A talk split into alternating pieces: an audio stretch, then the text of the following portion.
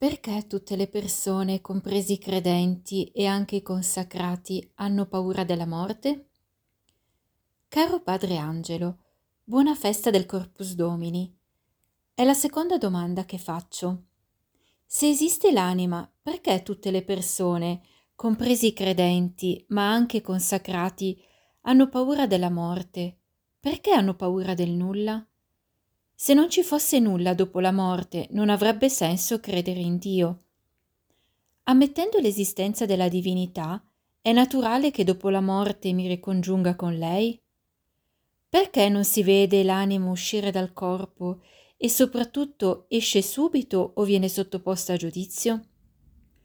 Ogni istante muoiono tantissime persone, donne, bambini, anziani, feti, come possono essere contemporaneamente sottoposti a giudizio particolare o accolti da Dio?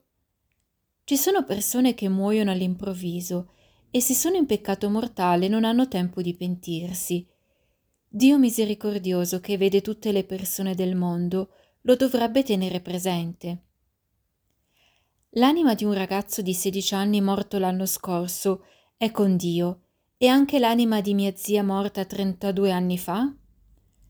La ringrazio e la raccomando al Signore. Se vuole può pubblicare la risposta dopo che mi ha inviato una risposta in privato. Carissimo, la morte istintivamente fa paura, perché è il venire meno della vita. Tutti hanno paura della morte, anche gli animali. Il motivo è che tutti siamo attaccatissimi alla vita. San Tommaso dice che l'attaccamento alla vita è è l'inclinazione più profonda di ogni essere. Gli uomini hanno paura della morte anche perché dopo di essa viene il giudizio di Dio, il cui esito è la salvezza, il paradiso passando per il più delle volte per il purgatorio, oppure la condanna, l'inferno.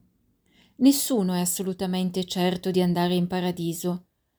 Abbiamo molti motivi per confidare nella sua misericordia e nel suo perdono, ma possiamo temere che il Signore ci presenti un conto che non pensavamo di avere.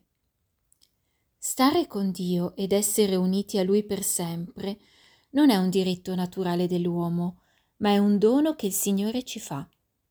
Del resto, anche nell'ordine naturale, nessuno ha diritto di essere intimo amico e confidente di un altro, lo diventa solo se l'altro gli apre il cuore.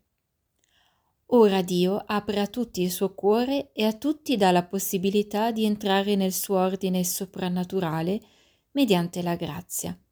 Ma alcuni rifiutano la sua grazia, la rifiutano col peccato grave e pertanto da se stessi decidono di stare separati da Dio. Sicché non è scontato il paradiso per tutti. Il Signore ci ha avvertito e ci ha detto, entrate per la porta stretta, perché larga è la porta e spaziosa la via che conduce alla perdizione, e molti sono quelli che vi entrano. Vedi Matteo 7, 23. Al momento della separazione dal corpo, l'anima non può essere vista perché è spirituale. I nostri occhi vedono solo ciò che è materiale, ciò che è spirituale sfugge alla vista del corpo.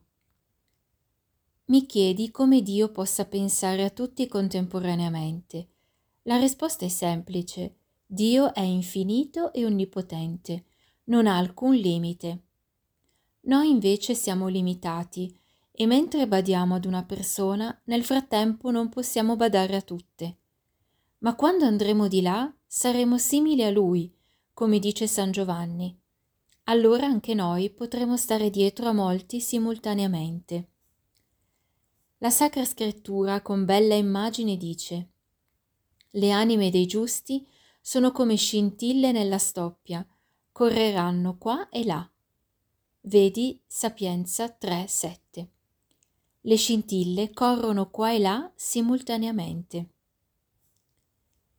mi chiedi come si manifesti la misericordia di Dio con le persone che muoiono all'improvviso. Dio non abbandona neanche queste persone e anche ad esse, ne siamo certi, offre fino all'ultimo la grazia del pentimento. Ma può succedere che qualcuno non si penta e sia così indurito nel proprio cuore da continuare a vantarsi di ciò di cui dovrebbe vergognarsi. Le anime di quel ragazzo di 16 anni morto l'anno scorso e di tua zia morta 32 anni or sono, vivono in Dio se al momento della loro morte erano con Dio, e cioè in grazia di Dio. Noi ce lo possiamo augurare, e proprio perché diventi realtà, se già non lo fosse, noi continuiamo a pregare per loro. Ti auguro ogni bene, ti ricordo al Signore e ti benedico. Padre Angelo.